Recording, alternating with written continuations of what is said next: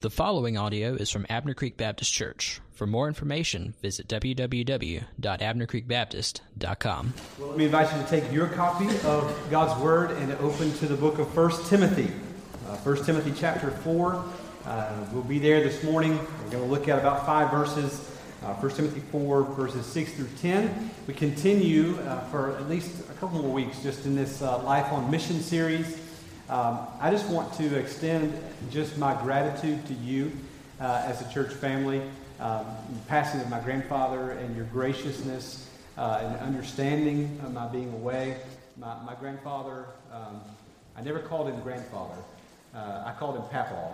Um, Papaw was the most godly man I've ever known in my life. Papaw pointed me to Christ. He was the first person and the most steady person uh, in my life as far as demonstrating Christ to me. And um, I just want to thank you for your understanding and allowing me to be away.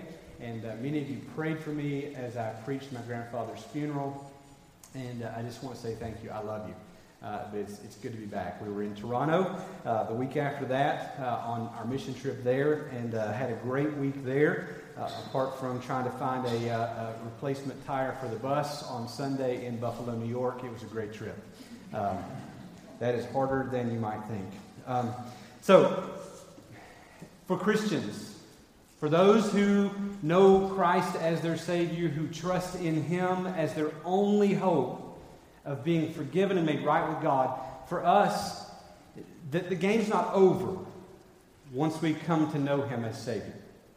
Um, godliness is the goal. Godliness is the goal of our lives uh, godliness can be defined as being like God.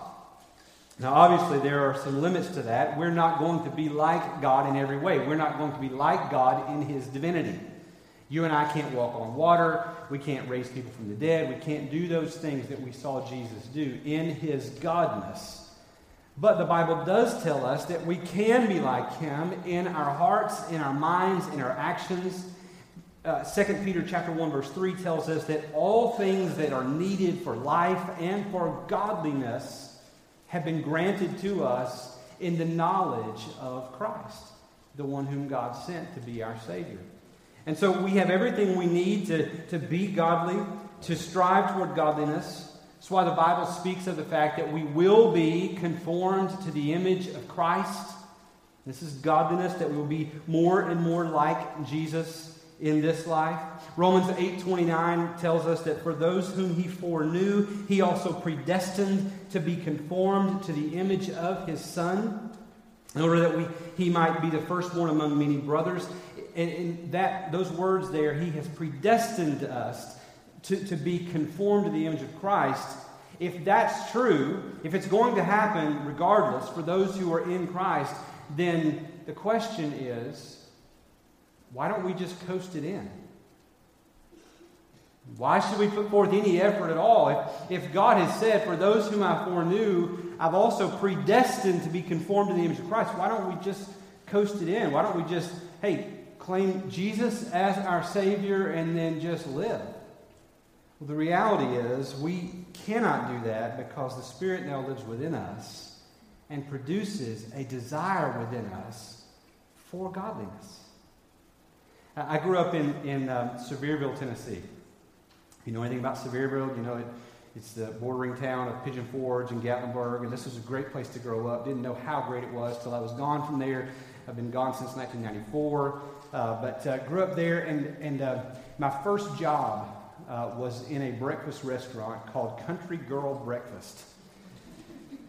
Not real masculine, but anyway, that's what I did. And uh, I was, uh, I, I, was the dishwasher. I would bust the tables and, and, wash dishes. And my friend, I had a few friends that worked there with me. We'd go to work at um, 6.30 or 7 o'clock in the morning, get there, begin to, to work. And we'd work till the breakfast rush was over. And the restaurant would close down somewhere around 11, 11.30. And uh, then it would reopen at night, and it went from Country Girl Breakfast to Big John's Pizza. Don't know how that works, but anyway, it's a tourist town. And uh, my friends and I, we would work till 11, 11.30, and we would, uh, we would get our paychecks, and, uh, and we would go out and we would ride the trolleys. If you've been to Pigeon Forge, you know the trolleys run up and down everywhere, and you could get on a trolley for a quarter. And we'd, we'd go all over the place. And my boss provided for us uh, passes to Dollywood, so we'd go to Dollywood on these trolleys. And our, our parents had no clue where we were, and this, these are different days. Um, but one of the things we would do is not only go to Dollywood and go to the arcades, but we would go to, to ride go karts. And uh, anybody ever rode the go karts in Pigeon Forge? Yeah. All right. I grew up on those and uh, knew how to take the corners, all that kind of stuff. And uh, when I would, there was you, go around the track and they gave you so many laps. And at the the fancier go kart tracks, you you come around to that final lap, and the the stoplight there would go from green to yellow, meaning that you had one more lap. And the inexperienced go kart riders would take that seriously, but not I. That didn't mean slow down and get ready to pull it into the pits. That meant you're on a go kart. Get the most out of this last lap you can possibly get, right? And man, I would go around through there, and I was, you know, those the, the employees that worked those. I mean, God bless them. Um, I knew some of those guys in high school. They, one, one guy came in one day with a broken leg. All this people run over you there, and, and a lot of them were like me get the most out of that last lap you can possibly get. In fact, and then even when, when you come around to the end of that last lap, you're supposed to slow down so that you can turn and glide into your lane and slowly come to a stop. Don't unfasten your seatbelt or stand up till all go karts have come to a full and complete stop. All that, right? I can't tell you how many times I crashed into the back of the guy in front of me because I was getting all that I could out of this last lap, right? The reality is, the reason was because I was on a go kart. And for a 13, 14 year old kid on a go kart, that's, that's a big deal. How much bigger a deal should it be that the God of the universe, who is infinitely glorious, has been so compassionate to invite us into a relationship with Him? And calls us then, empowers us then to be like Him. We're not on a go kart, but we do have the Spirit of God that resides within us. This is why we don't coast it in. Hebrews chapter 12, verse 14 says, Strive for peace with everyone and for the holiness, without which no one will see the Lord. That for the Christian, there can never be a time where we say, done, the yellow light's on, I'm going to coast it around and come in slowly. Instead, for every believer, no matter your age or your position, your, your however long you've been called yourself a Christian, none of us get to put it on coast. This striving, this refusal to coast is often called spiritual discipline. We've been talking about living on mission, uh, and, and for the past several weeks, we've looked at God's original design and how sin has entered that world and, and brought about brokenness. And this design that God started is not like it once was when in, in Genesis 1 and 2, He called it good over and over and over again. Now it's broken because of of sin in the world, and you and I live in the midst of this brokenness as those who have been rescued. We live rescued because of Christ. If you're a believer here, you, are, you have been rescued by Christ. Now, if you're here and you don't know Christ as Lord, then the time's not up for you. The game's not over for you either because you have the opportunity today to receive that rescue from Christ. But we live in, this, in the middle of this brokenness as those who are rescued, and we're heading back to God's design one day when He restores all of creation to His original glory for His own glory. But the reality is, we live on mission in the midst of this without a disciplined life, without these spiritual disciplines, without a, without a Christian saying, I will not coast, I will not just put it, at, shut it down and just ride it in. You and I will will not finish well. We will be swept away by the culture around us. We will be swept away by the, the thoughts. Rather than living on mission, a Christian will find themselves swept away with the cultural tide. But even now, as I talk about um, spiritual discipline and working hard and not coasting, there are some of you that, um, that right now are just bemoaning the topic for the day. you're, you're hating the fact that you actually came today because he's going to talk about spiritual discipline. And man, I know I don't do what I should. And I'm just going to leave on a guilt trip. And is there any way I can sneak out right now and no one will notice? Well, not now because I just said that. You get up now, everybody's going to think that's what you're doing. So um, I apologize if you didn't make it to the restroom before you came in. Um, how, many, how many of you, how many of you just really like exercise? Just really like to exercise. Raise your hands high if you really like exercise. Okay. All right, put your hands down. How many of you just really dislike those people that just raise their hands in their life? See, I, you guys should repent. You should love your brothers and sisters. Sorry, I set you up.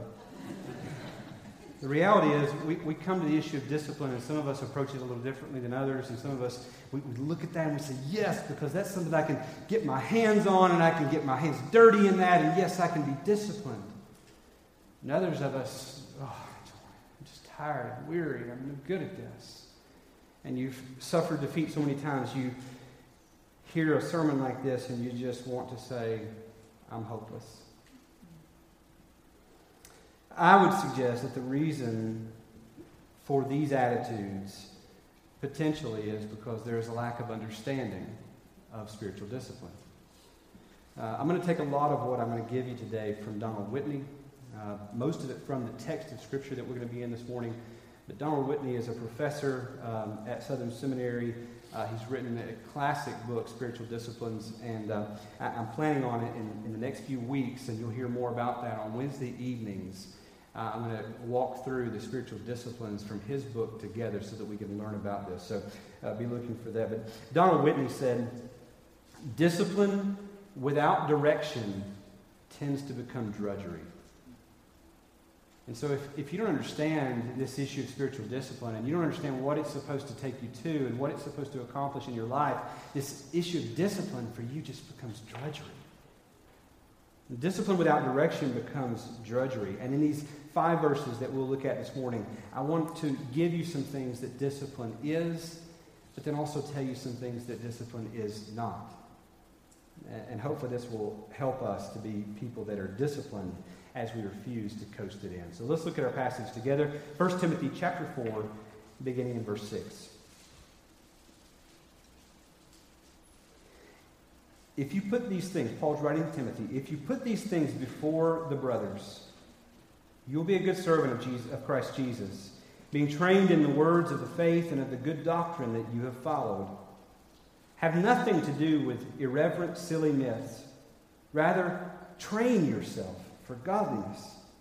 For while bodily training is of some value, godliness is of value in every way, as it holds promise for the present life and also for the life to come. The saying is trustworthy and deserving of full acceptance. For to this end we toil and strive, because we have our hope set on the living God, who is the Savior of all people, especially of those who believe. And I want to give you this morning um, six or seven of these things that discipline is, and at the same time tell you what it's not. First off, spiritual discipline is specific. It's not general, it's specific.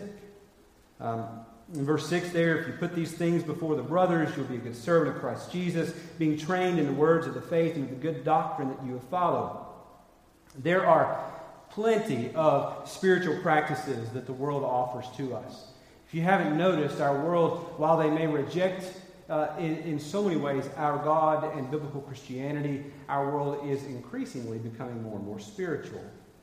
And the world is not short on offering to us spiritual practices. Some of these spiritual practices, being unbiblical, have worked their way even inside the church. There have been churches that have, uh, that have offered things like labyrinth walking, where you have this, uh, this, all these stations set up and you walk from station to station and you have this spiritual experience and you have to come out of this thing.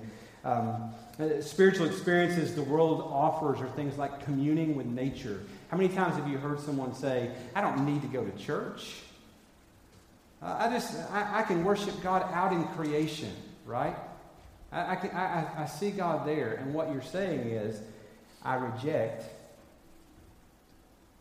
God's authority over me, and I don't need anyone else. I'll just go and be with nature. Even, even shopping, the world offers even shopping as a spiritual experience. I did a little research on this and, and Googled shopping as a spiritual experience. And, uh, and um, it, it, exists. This is people claim that this is a uh, spiritual experience. In fact, in, in a blog post, uh, "Shopping as a Spiritual Adventure" by April Benson from ShopaholicNoMore.com says this: Try being consciously aware of your car, making the effort to experience the sensation of sitting in your car and driving, realizing your good fortune in owning a car and doing your errands on foot are all ways to be consciously aware of what owning a car means beyond its function. I just be honest with you. Shopping has never been a spiritual experience for me. In fact, it is the most exhausting thing I can possibly do in the world, right? I don't know what it is. I, I, I can go and go and go at certain activities, but I go shopping with my wife, and I'm in some department store and we're walking around, and within, within three minutes, my knees begin to hurt. and man, it's, do, they, do they believe in air conditioning in this store? It's hot in here. All of a sudden, my eyes start to dry out and they get red and itchy, and I begin to sneeze and all these sort of things. And I'm allergic to shopping. It's never been a spiritual experience to me, but for some, apparently, it is a spiritual experience. The world has no shortage of, of what it offers to us as how we can become closer to God. But Paul's emphasis here is not on some extra biblical practice of how we might become closer to God. Instead, his emphasis is from this verse, verse 6, that we be trained in the words of the faith and of the good doctrine that you have followed. It's specific, it's not general. We shouldn't make spiritual discipline or spirituality to be more or less than what it is. Spiritual disciplines are not confusing, they're not mystical. God calls us to spiritual discipline, and He tells us what they are. The Bible identifies certain spiritual disciplines that are practices whereby you and I can become more like God. Don Whitney, in his book, Spiritual Disciplines, identifies just a few. Let me give them to you. He, he identifies them as Bible intake, prayer, worship, fasting, serving, evangelism, stewardship, silence and solitude, fellowship, journaling, and learning. These are spiritual disciplines that he identifies from Scripture. He admits that there are probably more than this, but what I would submit to you is that there are not more than what the Bible identifies for us. That God's Word is sufficient for us to become godly. You think about the people on earth that have, uh, have been spiritual giants. Think about Apostle Paul and uh, Peter, and then you come to more modern days. You look at people like Billy Graham and others, and, you, and, what you and I need to realize is that, that they didn't have one single tool in the toolbox more than what you and I have. They didn't have one ounce more of the Spirit than what you and I have as believers. That these people that we look to as, man, they're godly. The same resources that are, are at our fingertips. And God gives us these as practical tools that we can use. Jesus practiced these. And part of what becoming more like God is to, to, should be to us is becoming more and more like Jesus. So if Jesus practiced these things, then so should we. I mean, how many times do you read in, in the Gospels how Jesus often got alone to be with God? And so you and I should get alone to be with God. How many times do you read how Jesus was found in the synagogue on the Sabbath day being with God's people? So, likewise, preaching to the choir today, you and I should make it a priority to be in the place where God's people gather on the Lord's Day. Jesus did those things, so we should do those things. In doing so, our hearts begin to change and we become, begin to love what He loved. We begin to live more for the glory of God. We begin to have more affection, more concern for the needy, for those who mourn. We weep with them. So these spiritual disciplines are specific, they're not general, but secondly, they are intentional, they're not accidental. Spiritual disciplines are intentional, not accidental. Uh, he says there in the last part of verse 6 these good doctrines that you have followed. You can't follow someone or something by accident. I know there have probably been times where you've been out somewhere and you keep bumping into the same, same person and you say, Are you following me? Stalking me or something? And that happens sometimes, but you can't follow something by accident. We're using the GPS in, in uh, while we're in the greater Toronto area. And, and, traffic there is not real good and all this sort of thing. It really was better this time than it was last, but I'm following the, the GPS and I'm driving the bus and I'm following this GPS. And even following closely, I thought the GPS, I had to turn around several times. We, we, we go to cross the border from, from Buffalo, New York, and we go to cross the border into Canada, and I'm driving the bus, and I missed the bus lane. Not a good way to start your trip to Canada. The, the guard comes out and says, You got to back this thing up. You're pastor, you should be proud. Back the bus out of the border crossing, right? I mean, you know how loud that thing beeps?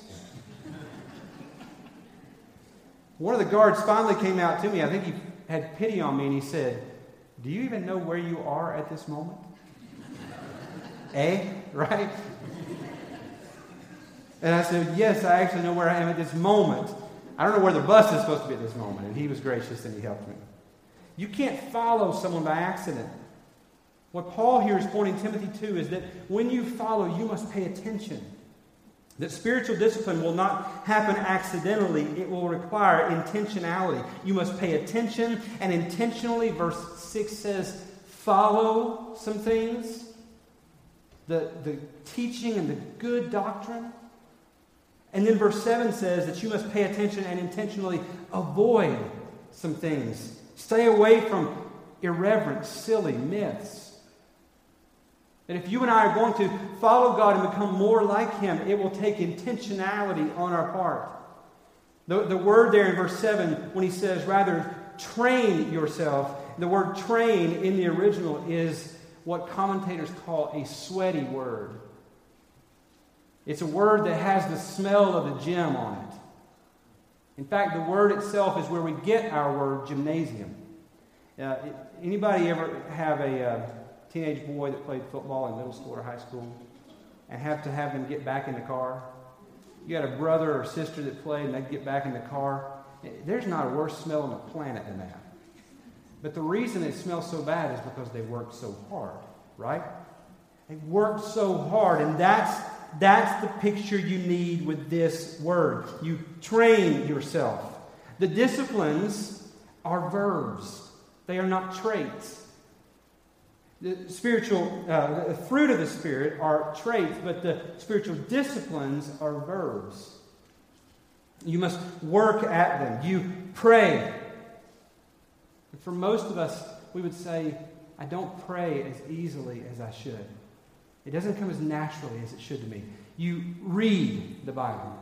And some of you would say, Man, I want to do a better job at reading the Bible. I start every January 1st, and I say, I'm going to read through the Bible every year. And I, you know, I get to, you know, Leviticus or whatever, and I just I lose track and, and I'm done, right? You work at those things. But you don't work at the fruits of the Spirit. The fruits of the Spirit are what show up as a result of that labor. It's, the fruits of the Spirit are, are um, the, the results of the reality of the Spirit living within you. But the Spirit produces within you love and joy and peace and so on. You don't, you don't say, I'm going to be joyful today, right? You don't grit your teeth and say, I'm going to be joyful. Instead, the Spirit produces joy within you. You try, you strive for joy, and then go out and get on 85 and go to work in the morning, right? I mean, it's just not going to really turn out so well for you. But as you work in these spiritual disciplines, you train yourself for the purpose of godliness, you will begin to see that the Spirit of God will begin to produce joy within you, love within you, peace, and so on. The disciplines are things that you must do. In Hebrews 5:14, but solid food is for the mature, for those who have their powers of discernment trained by constant practice to, to distinguish good from evil. So, spiritual disciplines are something that will be intentional, not accidental. Third, spiritual disciplines are the means, not the end. They are the means, not the end. Verse 7, there toward the end, at the very end of verse 7, says, Train yourself for godliness. So, spiritual disciplines are the means, but the end is godliness. When we were in Toronto and we discovered that our tire um, on the driver's side back axle there of the bus uh, had this really nice, like, you know, stripe right in the center of it that was bald, didn't have the same kind of tread as the outside of the tire, you know, we had to begin to search for a tire. And uh, nowhere in Canada stocks that tire. I went to their store up there, Canadian Tire, and uh, have stores all over the place. Search their database, nobody carries that tire.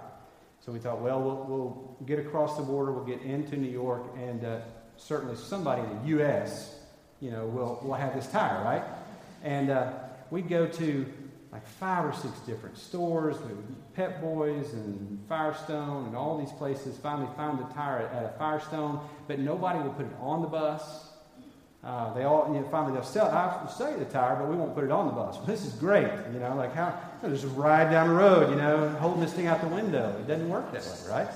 So I, think I go to the Pep Boys, that we, we can't put it on unless you can get the, the wheel off of the bus. Then we'll put it on the rim for you, and then you can put it back on. So I look around on the shelves, and there's this three ton jack on the shelf. And so I buy this jack, I go outside, and it's got a clearance that won't get the, the bus up off the ground without going to a different part of the, the, the, the bus. And we, we finally get the bus up in the air. We yank this rim off, get the tire put on as they're closing, get it put back on.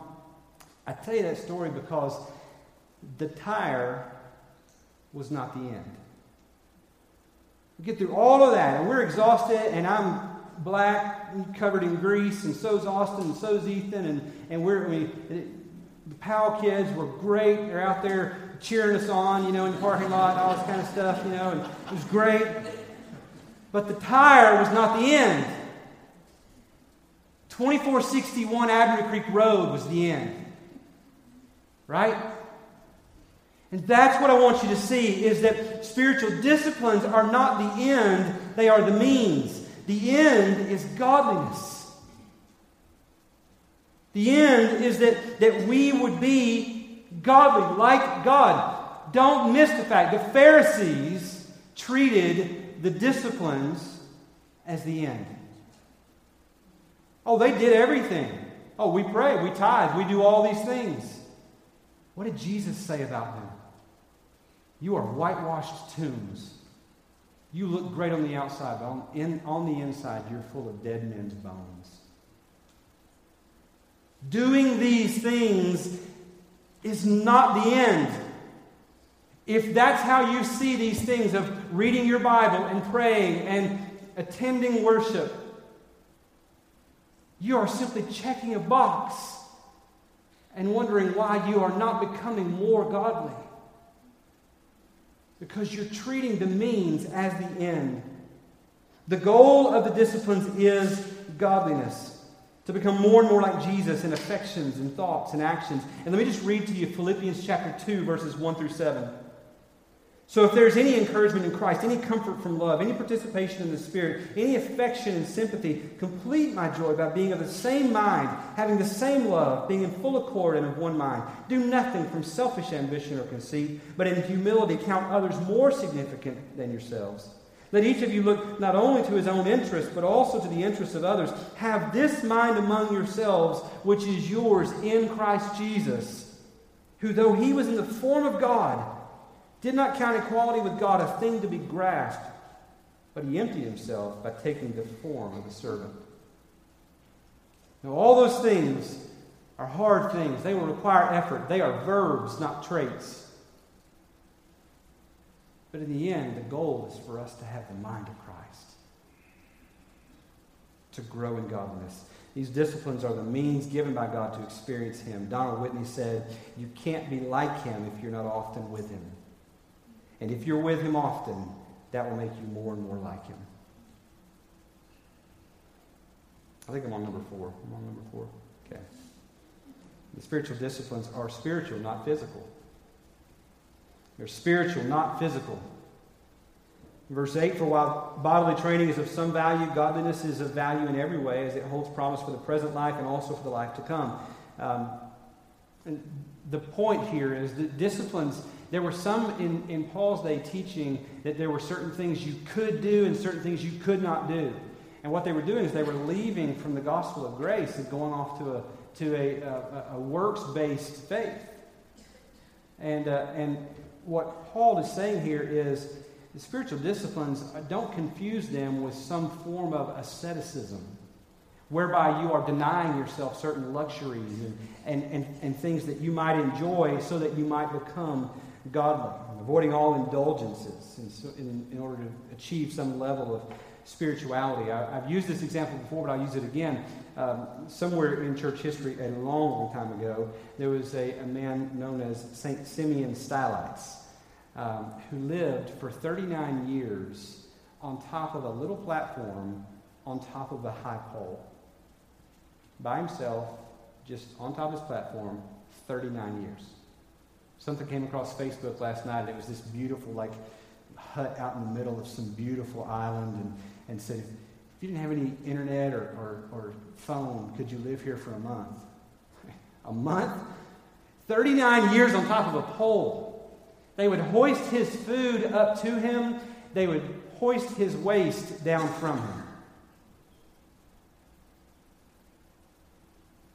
Paul says, This is not what you're after. You're not trying to, to do certain things or not do certain things so that people will look at you and say, Oh, look at how spiritual that guy is. He lived on a pole for 39 years. Like, I'm just wondering, like, what is that really? I, I understand the thinking. that's just me being transparent. Colossians 2, verse 23 says, These, talking of these ascetic type of activities, these have in, indeed an appearance of wisdom in promoting self made religion. I guarantee there were people walking that in his day that watched him on top of this pole for 39 years and went, Man, I want to be like that guy. Right? In their mind, they thought, That's, man, look at that dude. He's spiritual. Now, as far as I know, that's the only one, he's the only one pulled the trigger on it. But Colossians 2 says it has an appearance of wisdom. Maybe not for everyone, but for some, it has an appearance of wisdom in promoting self made religion and asceticism and severity to the body, but they are of no value in stopping the indulgence of the flesh. You know what St. Simeon was still stuck with while he was on that pole for 39 years? his sinful cravings, his wandering eyes, his lustful heart, his ungrateful spirit. Living on top of a pole didn't do anything to rid him of those. But God has given us some disciplines whereby He says, follow these, practice these, sweat at these, and watch what I do in your life. I don't have time to read you a bunch of scriptures, but he goes on and he says that, that bodily training some value, but godliness is value, valuable in every way. It has benefits both in the here and in the future. Just a couple of these. First Timothy chapter 6, verse 6 says, Godliness with contentment is great gain. Spiritual disciplines train us to be content with what God has provided for us. It gives us a new perspective so that we can live in this world with little. And this is what Paul had in mind when he wrote in, in, uh, in, in 1 Timothy 4 uh, 13. I can do all things through Christ who strengthens me. I can live with little, I can live with much, right? But he also says that it will have advantage in the life to come. Matthew 6.33 says, Seek first the kingdom of God and the righteousness and, and his righteousness, and all these things will be added to you. Maybe not in this world, but when you and I strive toward godliness, refusing to coast it in, God says, I will benefit you here and I will benefit you there. Maybe not here in exactly all the ways that we would want, but he says, I, I will bless you. Next, and I, I got to hurry through these.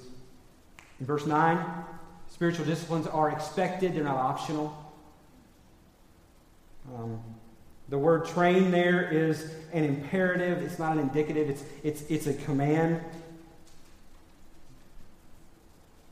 I'll just read to you again Hebrews 12 14 that I started with. Strive for peace with everyone and for the holiness without which no one will see the Lord. That there is an expectation that we will grow in godliness. I'm afraid that there are a lot of people that want a Savior but don't want a Lord. But the reality is that if we truly are saved, the Spirit will produce within us a, a hunger to, to grow in godliness.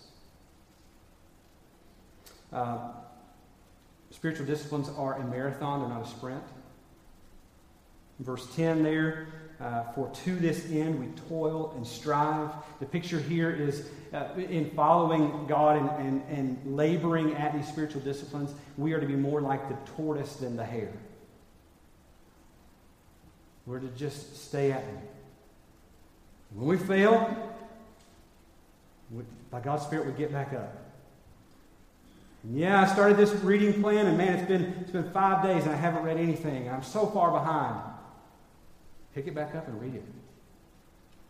The goal, remember, is godliness, not checking off some box that I read through my Bible a year. Paul says, For to this end we toil and strive. Paul's words there mean hard work that makes a person tired. Paul knew what this was to work to the point of exhaustion and then work some more for the glory of God. We will never outgrow the need for these disciplines. Now, with everything I've told you, that would be awful news without the rest of verse 7 for the purpose of godliness. If we did not know that these were producing godliness in us, if we did not know that it's in the disciplines that we encounter God, the news of you're never going to outgrow these disciplines would be just drudgery. But instead, knowing that they produce godliness and knowing that it's there in the reading of our Bibles and in praying and in worship and in stewardship and in these spiritual disciplines, it's there that we encounter God.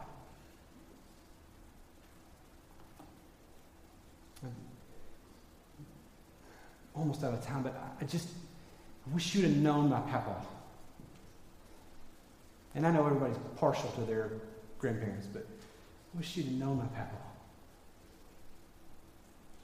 I, man, from my earliest days, he was talking to me about the Lord.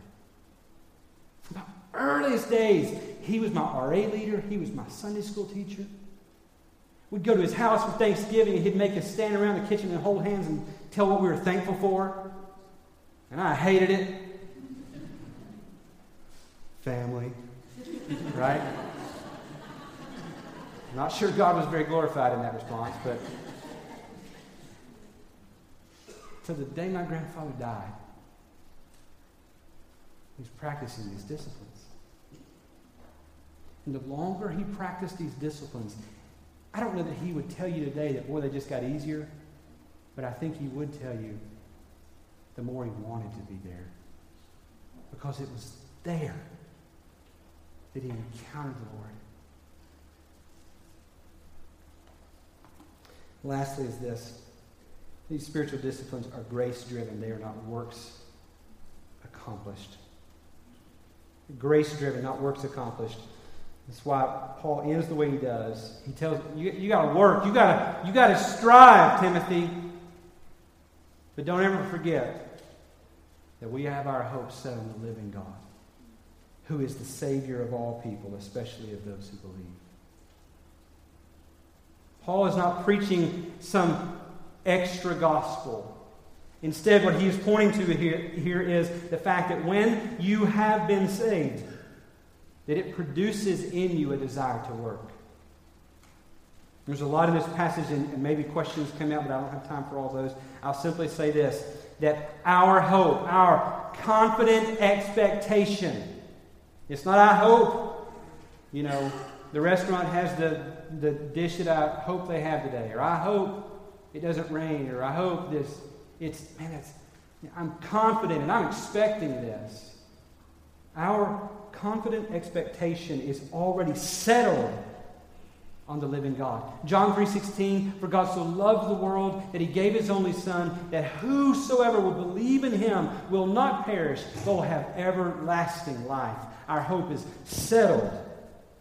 That settled hope produces grateful action. Ephesians chapter 2 verses 8 through 10 For by grace you've been saved through faith this is not your own doing it is the gift of God not a result of works so that no one may boast for we are his workmanship created in Christ Jesus for good works. Part of those works are the disciplines toward godliness. So here's your application, and I'm done. There is a danger, Donald Whitney in his book says, there is a danger in neglecting these spiritual disciplines. And he, he two dangers. One, it may reveal that you really aren't a Christian.